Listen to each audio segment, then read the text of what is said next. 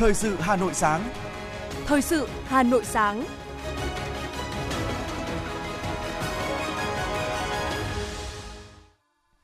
Kính chào quý vị và các bạn. Bây giờ là chương trình thời sự của Đài Phát thanh Truyền hình Hà Nội. Chương trình sáng nay, thứ bảy ngày 10 tháng 9 có những nội dung chính sau đây. 1.300 thiếu niên nhi đồng thủ đô được dự đêm hội trăng rằm năm 2022. Thành phố yêu cầu tăng cường công tác phòng chống cháy nổ. Hà Nội triển khai tháng cao điểm vì người nghèo năm 2022. Khởi tố đối tượng tuyên truyền chống phá nhà nước. Phần tin thế giới có những sự kiện nổi bật. Cộng hòa Dân chủ Nhân dân Triều Tiên tổ chức lễ kỷ niệm 74 năm Quốc khánh. Nga tuyên bố sẽ đáp trả các hạn chế thị thực của Liên minh châu Âu. Sau đây là nội dung chi tiết. Thưa quý vị, tối qua tại công viên huyện Quốc Oai, Ủy ban nhân dân thành phố Hà Nội đã tổ chức đêm hội trăng rằm năm 2022. Đại biểu Trung ương tham dự có Thứ trưởng Bộ Lao động, Thương binh và Xã hội Lê Văn Thanh. Về phía thành phố Hà Nội có Ủy viên Trung ương Đảng, Phó Bí thư Thường trực Thành ủy Nguyễn Thị Tuyến. Tham dự đêm hội có 1.300 thiếu niên, nhi đồng, đại diện cho 1,9 triệu trẻ em thủ đô. Các cháu thiếu niên, nhi đồng đại diện cho những trẻ em có hoàn cảnh đặc biệt, trẻ em có nguy cơ rơi vào hoàn cảnh đặc biệt, trẻ mồ côi do bố mẹ mất vì Covid-19, trẻ có hoàn cảnh gia đình khó khăn đã nỗ lực rèn luyện, vươn lên đạt thành tích tiêu biểu trong học tập. Trong khuôn khổ chương trình, các đồng chí lãnh đạo trung ương và thành phố đã trao 1.300 xuất quà cho thiếu nhi tại các trung tâm bảo trợ xã hội, trung tâm bảo trợ trẻ em, các quận, huyện, trao 100 suất học bổng, 100 chiếc xe đạp và quà thiếu nhi có hoàn cảnh đặc biệt. Tổng giá trị quà tặng được trao dịp này là gần 700 triệu đồng. Ngay trong đêm hội, 15 doanh nghiệp cũng đã ủng hộ Quỹ bảo trợ trẻ em thành phố Hà Nội với tổng kinh phí lên đến 1.245 tỷ đồng.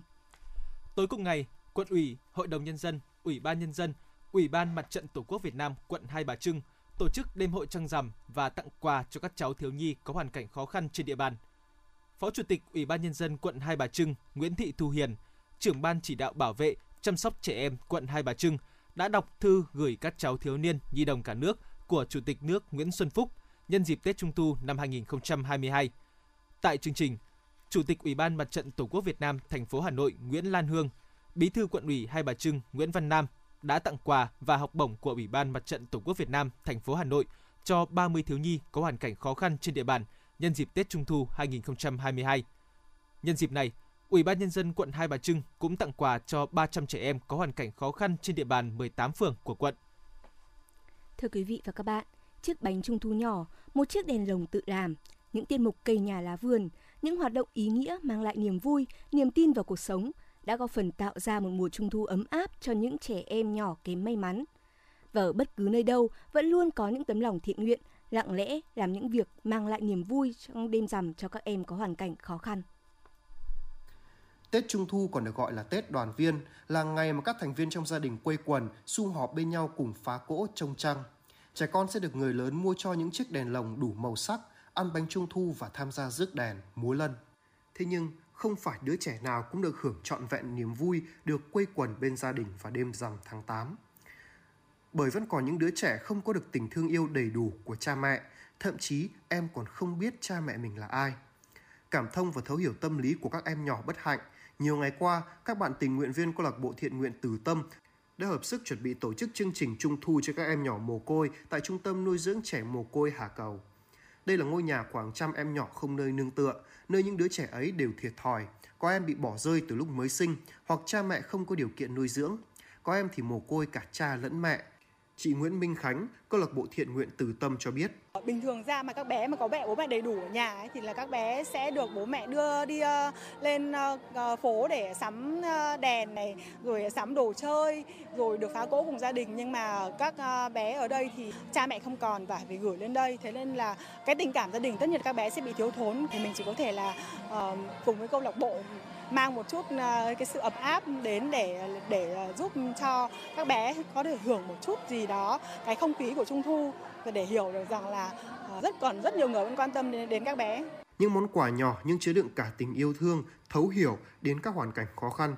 Tham gia chương trình, các em được hòa mình vào không khí đón vui Tết Trung Thu dù không thể trọn vẹn như bao bạn bè đồng trang lứa, nhưng phần nào những yêu thương ấy đã đủ để xoa dịu bớt những thiệt thòi mà các em kém may mắn gặp phải. Em Phạm Minh Nguyện có chia sẻ. Ừ, em rất là vui khi mà được các cô, các chú, các anh, các chị đến trung tâm à, quan tâm và chia sẻ tổ chức các buổi liên hoan tặng quà cho các em nhỏ và các anh chị trong trung tâm ạ. Em cảm ơn các cô, các chú các bác, các anh, các chị đã dành thời gian, tình cảm để đến à, chia sẻ chung vui với chúng em, quan tâm vào những cái ngày đặc biệt cho chúng em một cái à, tình yêu thương đầy đủ trọn vẹn. Không chỉ những trẻ mồ côi, dịp này các bệnh nhi có hoàn cảnh khó khăn đang được điều trị tại các bệnh viện trên địa bàn thành phố cũng nhận được sự quan tâm chăm sóc đặc biệt từ các tổ chức đoàn thể và các mạnh thường quân. Điển hình như chương trình Trung thu yêu thương 2022 do Bệnh viện Nhi Trung ương phát động đã dành tặng quà và sân chơi bổ ích cho khoảng 2.000 em nhỏ đang điều trị tại bệnh viện. Bệnh nhi Nguyễn Văn Nam và người nhà chị Hoàng Thủy Chi chia sẻ. Khi cháu xuống đây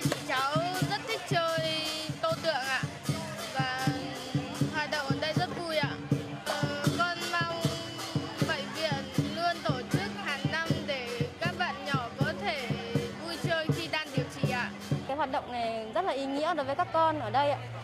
Các con ở đây điều trị nhiều ngày rồi, hôm nay các con được đi chơi, các con rất là thích ạ. Và bố mẹ cũng rất là vui mừng phấn khởi để cho con đi chơi ở đây. Và em à, xin cảm ơn à, à, bên ban đại diện và bệnh viện cùng với ban tổ chức đã phối hợp để tổ chức cho các con có những ngày chơi, những trải nghiệm thật là vui như này.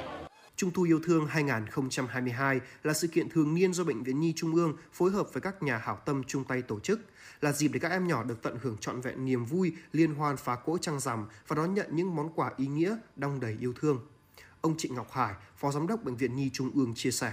Hàng năm thì Bệnh viện Nhi Trung ương vào cái dịp Trung thu đều tổ chức các cái chương trình à, à, lễ hội để mà chăm sóc tâm lý người bệnh phối hợp với lại các, các cái hoạt động về mặt chuyên môn thì chúng tôi cũng đã ờ, triển khai các cái hoạt động để mà nhằm ờ, làm cho cái tâm lý của trẻ em nằm viện được tốt hơn. Để góp phần vào cái công tác ờ, chăm sóc và điều trị tại bệnh viện. Đặc biệt là những các cái cháu mà mắc các bệnh hiểm nghèo không đi được thì chúng tôi đến tại giường bệnh để mà quan tâm chăm sóc chia sẻ với lại các cháu cũng như là gia đình của các cháu. Trung thu cho em thực sự là một món quà tinh thần dành tặng cho bệnh nhi nhân dịp Trung thu, với hy vọng sẽ tiếp thêm sức mạnh, niềm tin cho các em nhỏ đang trong hoàn cảnh khó khăn trong dịp Tết đoàn viên.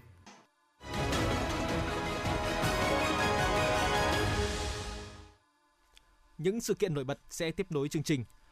Nhằm chuẩn bị cho công tác tổ chức Đại hội đại biểu Đoàn Thanh niên Cộng sản Hồ Chí Minh thành phố Hà Nội lần thứ 16, nhiệm kỳ 2022-2027, Bí thư thứ nhất Trung ương Đoàn Bùi Quang Huy đã làm việc với Thành đoàn Hà Nội. Cùng tham dự có Phó Bí thư Thành ủy Nguyễn Văn Phong.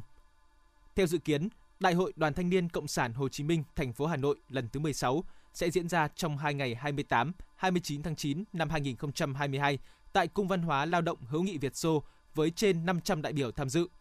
Đến thời điểm này, mọi nội dung chương trình đại hội đã hoàn thành. Ghi nhận và đánh giá cao sự chuẩn bị kỹ lưỡng trong từng khâu tổ chức đại hội, Phó Bí thư Thành ủy Nguyễn Văn Phong lưu ý, dự thảo báo cáo chính trị đại hội đoàn cần ngắn gọn, mang tính hiệu triệu và đi vào những vấn đề của thanh niên trong tình hình mới. Ngoài ra, trong phần định hướng nhiệm kỳ tới, cần đề cập đánh giá bài học kinh nghiệm, mọi hoạt động phải xuất phát từ nhu cầu, nguyện vọng chính đáng của thanh niên. Phó Bí thư Thành ủy gợi mở thời gian tới, thanh niên Hà Nội phải tiên phong thử nghiệm, mạnh dạn đổi mới sáng tạo các mô hình, đồng thời đẩy mạnh hơn nữa công tác hội nhập quốc tế, quan tâm đặc biệt tới phát triển Đảng trong học sinh trung học phổ thông. Kết luận hội nghị, Bí thư thứ nhất Trung ương Đoàn Bùi Quang Huy đề nghị Thành đoàn Hà Nội cụ thể, chi tiết về chương trình đại hội, thống nhất số lượng đại biểu. Nội dung văn kiện cần quan tâm khơi dậy khát vọng của thanh niên, tham gia triển khai thực hiện các nội dung của nghị quyết Đại hội 17 Đảng bộ thành phố và vấn đề chuyển đổi số. Thưa quý vị, sau 2 ngày làm việc nghiêm túc, Hội thảo khoa học quốc tế 20 năm nghiên cứu, bảo tồn và phát huy giá trị di sản Hoàng Thành Thăng Long Hà Nội đã bế mạc chiều qua. Hội thảo có sự tham dự của khoảng 200 đại biểu trong nước và quốc tế, theo hình thức trực tiếp và trực tuyến với các phiên thảo luận sôi nổi. Đây là dịp tổng kết những thành tựu nổi bật của công tác quản lý, nghiên cứu, bảo tồn và phát huy giá trị tại khu di sản Hoàng Thành Thăng Long Hà Nội từ năm 2002 đến nay. Đặc biệt là giới thiệu kết quả khai quật khổ cổ học 10 năm tại khu vực chính điện Kính Thiên – các nhà nghiên cứu, bảo tồn và phát huy di sản trong nước và quốc tế đã trao đổi, học tập, kinh nghiệm nghiên cứu, tham vấn khoa học về định hướng cho công tác nghiên cứu, bảo tồn và phát huy các giá trị của di sản thế giới khu trung tâm Hoàng Thành Thăng Long, Hà Nội. Phát biểu bế mạc hội thảo, Phó Chủ tịch Ủy ban nhân dân thành phố Trử Xuân Dũng trân trọng cảm ơn các đại biểu, chuyên gia, các nhà khoa học đã tham dự và làm nên thành công của hội thảo. Theo Phó Chủ tịch Ủy ban nhân dân thành phố, thành công lớn nhất của hội thảo là đã đưa ra tuyên bố Hà Nội 2022 về bảo tồn, nghiên cứu khu di sản trung tâm Hoàng Thành Thăng Long. Đây cũng là một trong những căn cứ cho công tác bảo tồn và phát huy giá trị di sản thế giới này trong tương lai. Những người làm công tác quản lý, nghiên cứu, bảo tồn di sản rất phấn khởi khi tìm ra những hướng đi phù hợp trong công tác bảo tồn, phát huy di sản, góp phần thúc đẩy sự phát triển bền vững các di sản thế giới ở Việt Nam, trong đó có Hoàng thành Thăng Long. Tháng cao điểm vì người nghèo năm 2022 sẽ diễn ra từ ngày 17 tháng 10 đến ngày 18 tháng 11. Chủ trì hội nghị triển khai tháng cao điểm vì người nghèo và an sinh xã hội năm 2022, Chủ tịch Mặt trận thành phố Nguyễn Lan Hương đề nghị mặt trận các cấp đẩy mạnh tuyên truyền, phát huy tinh thần tương thân tương ái, vận động các đơn vị, tổ chức, doanh nghiệp và nhân dân phấn đấu đạt kinh phí ủng hộ quỹ vì người nghèo năm 2022 cao hơn 2 năm trước để có nhiều hơn nguồn lực hỗ trợ người nghèo, hoàn cảnh khó khăn được an cư và trao sinh kế, vươn lên lao động sản xuất, thoát nghèo. Cùng với đề nghị mặt trận khối quận tích cực hưởng ứng sáng kiến, đăng ký hỗ trợ nguồn lực cho các huyện trong công tác giảm nghèo, Chủ tịch mặt trận thành phố lưu ý, mặt trận các cấp không chạy theo thành tích, giả soát kỹ đánh giá sát thực tế để có phương thức hỗ trợ phù hợp, hiệu quả quỹ vì người nghèo, tuyệt đối không để xảy ra sơ suất, vi phạm. Nhân dịp này, mặt trận thành phố đã bàn giao 750 triệu đồng cho mặt trận ba huyện Ứng Hòa, Mỹ Đức, Ba Vì để hỗ trợ xây nhà đại đoàn kết cho 15 hộ nghèo. Đây là kinh phí do Ban trị sự Phật giáo quận Hoàng Mai ủng hộ thông qua quỹ vì người nghèo thành phố. Lễ phát động tháng cao điểm vì người nghèo và an sinh xã hội năm 2022 dự kiến sẽ được thành phố Hà Nội tổ chức ngày 11 tháng 10 với các hoạt động tiếp nhận ủng hộ quỹ vì người nghèo, vinh danh các đơn vị, tổ chức, doanh nghiệp, cá nhân có nhiều đóng góp cho công tác an sinh xã hội và biểu dương các gia đình có nhiều nỗ lực vươn lên thoát nghèo, ổn định cuộc sống. Thưa quý vị và các bạn, trước diễn biến phức tạp của tình hình cháy nổ trong thời gian gần đây, Chủ tịch Ủy ban nhân dân thành phố Trần Sĩ Thanh đã ký ban hành công điện số 4 yêu cầu giám đốc các sở, ban ngành thành phố, chủ tịch Ủy ban nhân dân các quận, huyện, thị xã khẩn trương tích cực hoàn thành tổng kiểm tra các cơ sở kinh doanh dịch vụ karaoke, quán bar, vũ trường trên địa bàn thuộc phạm vi quản lý, quyết liệt xử lý nghiêm, triệt để tất cả các vi phạm theo chỉ đạo của Ủy ban nhân dân thành phố tại văn bản số 2645 ngày 16 tháng 8 năm 2022 đảm bảo quy định của pháp luật. Đồng thời, chỉ đạo tổ chức giám sát chặt chẽ các cơ sở đã bị tạm đình chỉ, đình chỉ hoạt động do không đủ điều kiện về phòng cháy chữa cháy theo quy định. Trường hợp để xảy ra việc các cơ sở kinh doanh cố tình đưa vào hoạt động, yêu cầu Chủ tịch Ủy ban nhân dân cấp huyện, Chủ tịch Ủy ban nhân dân cấp xã có biện pháp mạnh theo quy định pháp luật, đồng thời chịu trách nhiệm trước Chủ tịch Ủy ban nhân dân thành phố. Đối với những cơ sở kinh doanh trong thời gian sửa chữa, kiên quyết yêu cầu chủ kinh doanh không được hoạt động để tránh xảy ra sự cố đáng tiếc gây thiệt hại về người và tài sản như thời gian vừa qua. Chủ tịch Ủy ban nhân dân thành phố giao công an thành phố chủ trì, đôn đốc các đơn vị triển khai thực hiện, tổng hợp kết quả, báo cáo cấp có thẩm quyền theo quy định.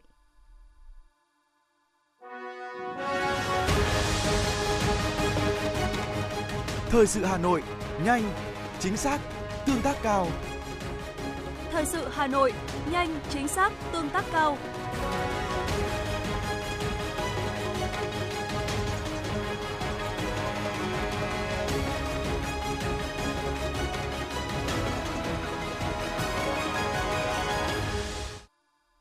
Tiếp theo là những thông tin kinh tế.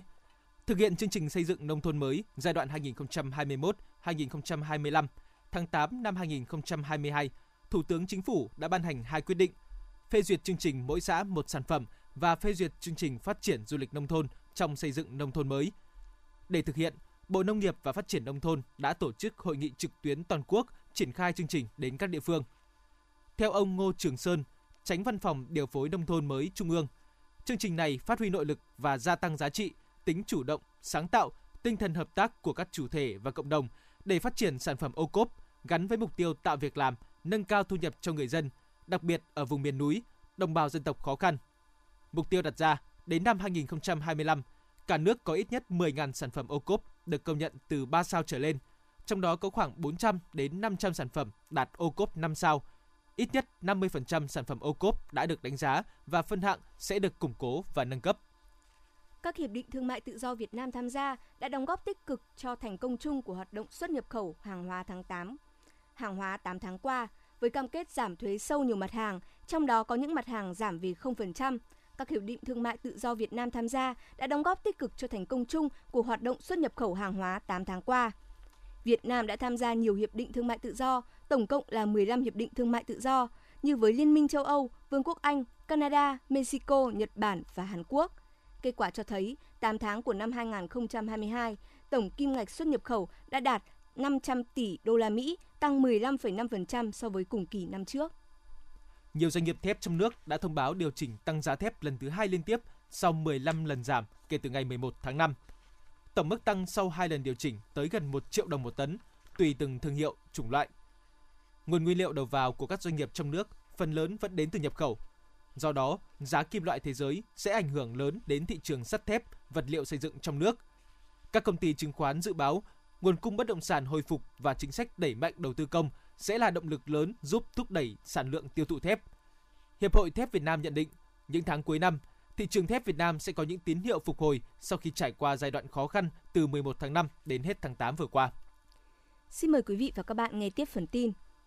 Đoàn công tác liên ngành của thành phố Hà Nội do đồng chí Nguyễn Phúc Hải, Phó trưởng ban dân tộc thành phố làm trưởng đoàn đã kiểm tra việc thực hiện chương trình mục tiêu quốc gia phát triển kinh tế xã hội vùng đồng bào dân tộc thiểu số và miền núi giai đoạn 2021-2030, tầm nhìn đến năm 2045 trên địa bàn hai xã Đông Xuân và Phú Mãn, huyện Quốc Oai.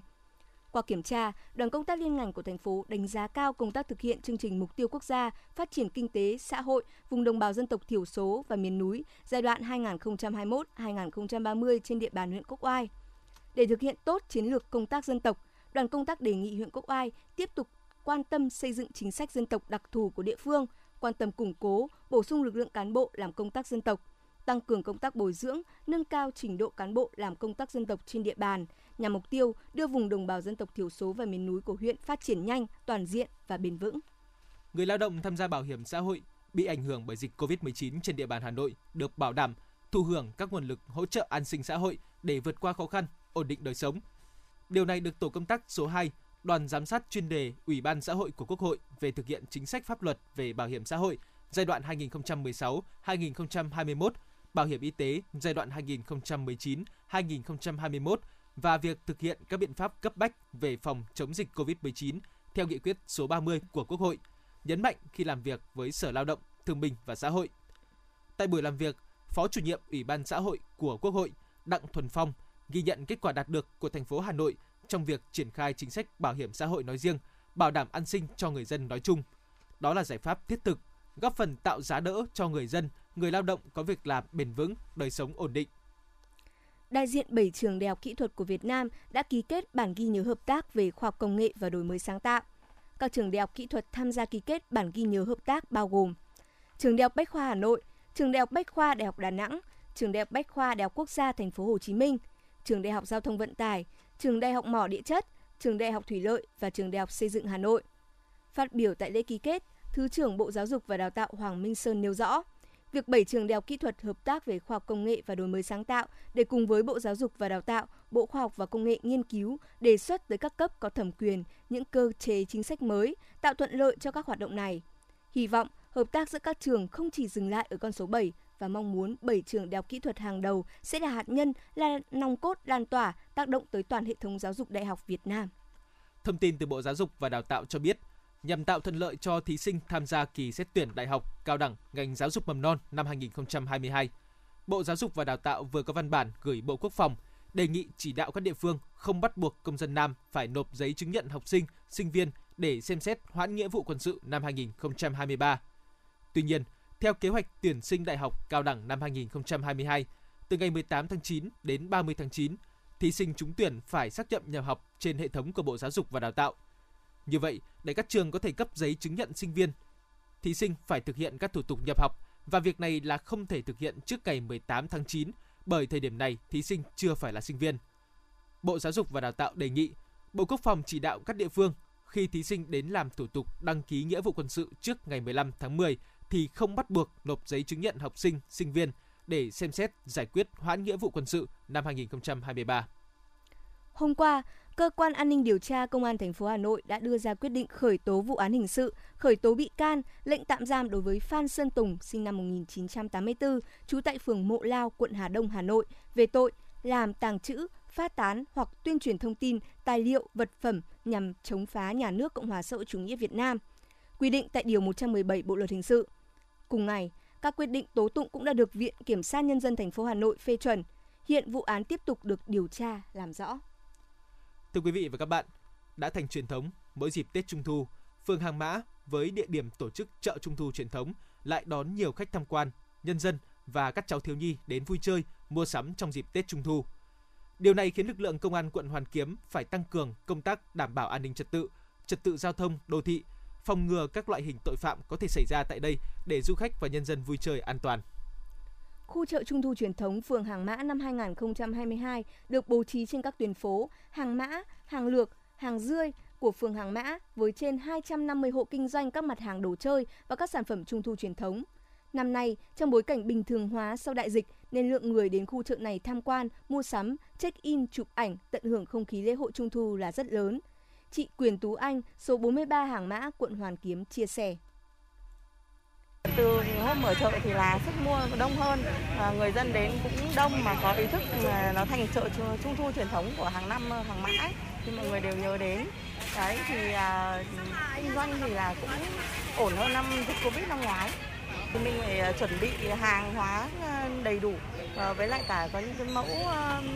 kiểu uh, truyền thống này, hàng truyền thống này rồi uh, hàng nhập các thứ thì là mình uh, đảm bảo cho khách và bán hàng nói chung là văn minh lịch sự cho khách để người ta nhớ đến năm nào người ta cũng đến. Để đảm bảo an ninh trật tự, đề phòng hỏa hoạn và các tệ nạn trộm cắp, cướp giật có thể xảy ra, công an phường Hàng Mã và lực lượng dân phòng tại đây cũng thường xuyên tuần tra, kiểm soát, nhắc nhở các hội dân nhằm đảm bảo trị an, đề cao cảnh giác cho người dân và các hộ kinh doanh. Ông Nguyễn Quyết Thắng, Phó ban bảo vệ dân phố, phường Hàng Mã, quận Hoàn Kiếm nói: Tôi là bảo đảm duy trì đôn đốc nhắc nhở thường xuyên cho bà con là chống lấn chiếm vỉa hè, bảo đảm hành lang đi lối đi lại cho bà con, cho nhân dân vừa là tham quan, vừa là phát triển kinh tế, vừa bảo đảm bán hàng được và ổn định kinh tế, phát triển kinh tế sau đại dịch và kết hợp với lại những ngành nghề truyền thống của phường, cái điểm mạnh của chợ trung thu của phường Hàng Mã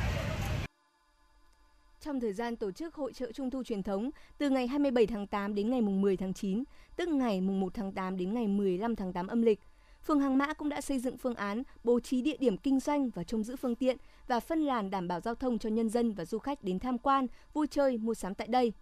Ngoài ra, Công an Hoàn Kiếm cũng tổ chức ký cam kết tới các hộ kinh doanh không buôn bán các mặt hàng trong danh mục cấm, bố trí lực lượng xung quanh khu chợ để phát hiện các đối tượng hình sự, ổ nhóm tội phạm hoạt động ngăn ngừa kẻ gian lợi dụng hoạt động trộm cắp, cướp giật tài sản, gây dối trật tự công cộng. Trung tá Vũ Mạnh Hải, trưởng công an phường Hàng Mã, quận Hoàn Kiếm cho biết. Lực lượng công an phường chúng tôi xác định là nòng cốt à, xung kích trong công tác đấu tranh phòng chống tội phạm. Thì trước tiên là chúng tôi tăng cường tuyên truyền các hộ kinh doanh cũng như là bà con à, nhân dân đề cao cảnh giác trong cái quá trình à, tham quan mua sắm à, tại chợ khu vực truyền thống và đồng thời chúng tôi cũng tổ chức à, nhiều các tổ tuần tra từ công khai đến mật phục trong khu vực chợ để kịp thời phát hiện và ngăn chặn các hành vi vi phạm pháp luật đồng thời ờ, thường xuyên khuyến cáo bà con nhân dân ờ, không hạn chế mang những đồ vật tài sản có giá trị vào trong khu vực ờ. với các biện pháp phòng ngừa chặt chẽ cùng sự phối hợp của các lực lượng sẽ đảm bảo an ninh cho chợ Trung thu truyền thống tại phường Hàng Mã, cho Tết đoàn viên an toàn, trọn vẹn đến với mọi gia đình.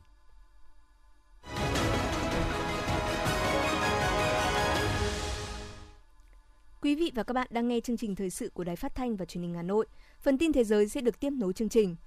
Lễ kỷ niệm 74 năm ngày thành lập nước Cộng hòa Dân chủ Nhân dân Triều Tiên đã được tổ chức hoành tráng dưới chân đài tưởng niệm Mansuhin lâu đời ở thủ đô Bình Nhưỡng. Buổi lễ có sự tham gia của lực lượng lính nhảy dù và màn trình diễn máy bay nghệ thuật trên không. Nhà lãnh đạo Triều Tiên Kim Jong-un và phu nhân Ri Soi-ju đã tham dự sự kiện. Ngày 9 tháng 9, Cung điện Buckingham thông báo Hội đồng cơ mật sẽ chính thức công bố quốc vương mới của Vương quốc Anh, vua Charles III, trong cuộc họp ngày 10 tháng 9 tại Cung điện St. James ở thủ đô London. Cuộc họp sẽ diễn ra lúc 9 giờ theo giờ GMT, tức 16 giờ giờ Việt Nam, bao gồm hai phần, lễ công bố chính thức và lễ tuyên thệ của vua Charles III. Mỹ đã áp đặt các biện pháp trừng phạt đối với Bộ Tình báo và An ninh Iran cùng người đứng đầu bộ này, cho rằng cơ quan này có liên quan đến vụ tấn công mạng nhằm vào Albania Albany cách đây 2 tháng cùng với các hoạt động chống Mỹ và các đồng minh trên không gian mạng. Quyết định của Mỹ được đưa ra trong bối cảnh Albany đã cắt đứt quan hệ ngoại giao với Tehran sau khi giới chức quốc gia Đông Giới chức quốc gia Đông Nam Âu cho rằng Tehran đã thực hiện tấn công mạng nhằm vào trang web của chính phủ Albany ngày 15 tháng 7 vừa qua. Albany cũng yêu cầu các nhân viên ngoại giao đại sứ quán Iran rời khỏi nước này. Về phần mình, Bộ Ngoại giao Iran ra tuyên bố kịch liệt lên án quyết định của Albany về việc cắt đứt quan hệ ngoại giao với Tehran, đồng thời khẳng định những lý do mà Tirana đưa ra để biện minh cho hành động này là vô căn cứ. Người phát ngôn Điện Kremlin, ông Dmitry Peskov tuyên bố Nga sẽ đáp trả các hạn chế thị thực của Liên minh châu Âu EU dựa trên cơ sở có tính đến các lợi ích quốc gia. Nga đưa ra phản ứng trên sau khi Hội đồng châu Âu cùng ngày chính thức thông qua quyết định đình chỉ thỏa thuận tạo điều kiện cho việc cấp thị thực giữa EU và Nga được ký kết hồi năm 2007.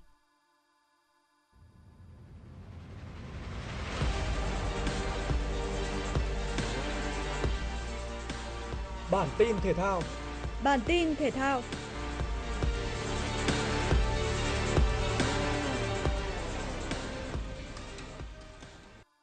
Ở trận bán kết AFF Futsal Cup 2022, các cầu thủ Saco FC đã nhập cuộc với tinh thần quyết tâm rất cao trước Bintang Timur Surabaya.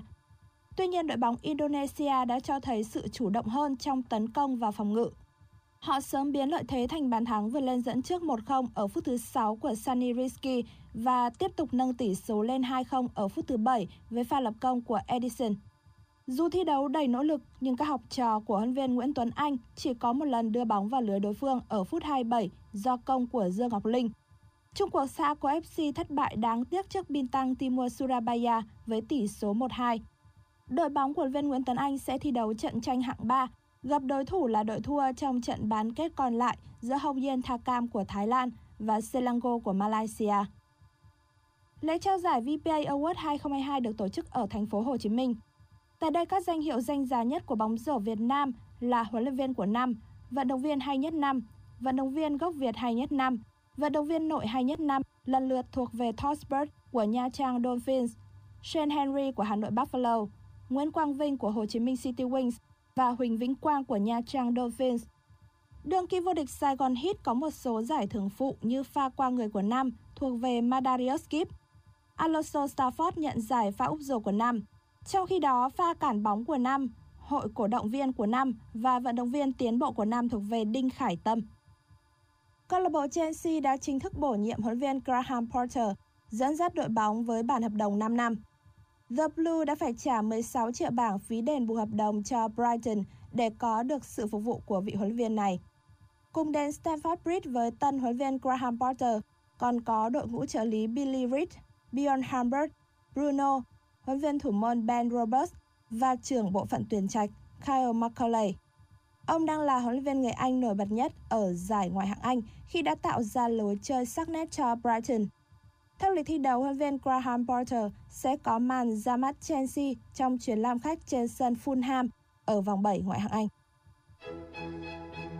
Đài khí tượng thủy văn khu vực đồng bằng Bắc Bộ cho biết, do rìa Tây Nam lưỡi áp cao và nhiễu động gió đông trên cao suy yếu dần, dịch xuống phía Nam, Sáng sớm nay, thành phố Hà Nội tiếp tục mưa nhưng lượng mưa giảm, diện mưa thu hẹp hơn so với thời gian trước đó. Tổng lượng mưa khu vực trung tâm và các huyện phía Tây, phía Nam thành phố phổ biến 15 đến 30 mm, các huyện phía Bắc từ 10 đến 20 mm. Trưa và chiều hôm nay, Hà Nội có lúc hứng nắng, thời tiết mát, nhiệt độ cao nhất 29 đến 31 độ C. Tuy nhiên, tối và đêm nay, một số nơi tại Hà Nội có lúc có mưa nhỏ, không thuận lợi để tổ chức các hoạt động vui Tết Trung thu ngoài trời. Hình thế thời tiết này tại Hà Nội có khả năng duy trì đến ngày 12 tháng 9.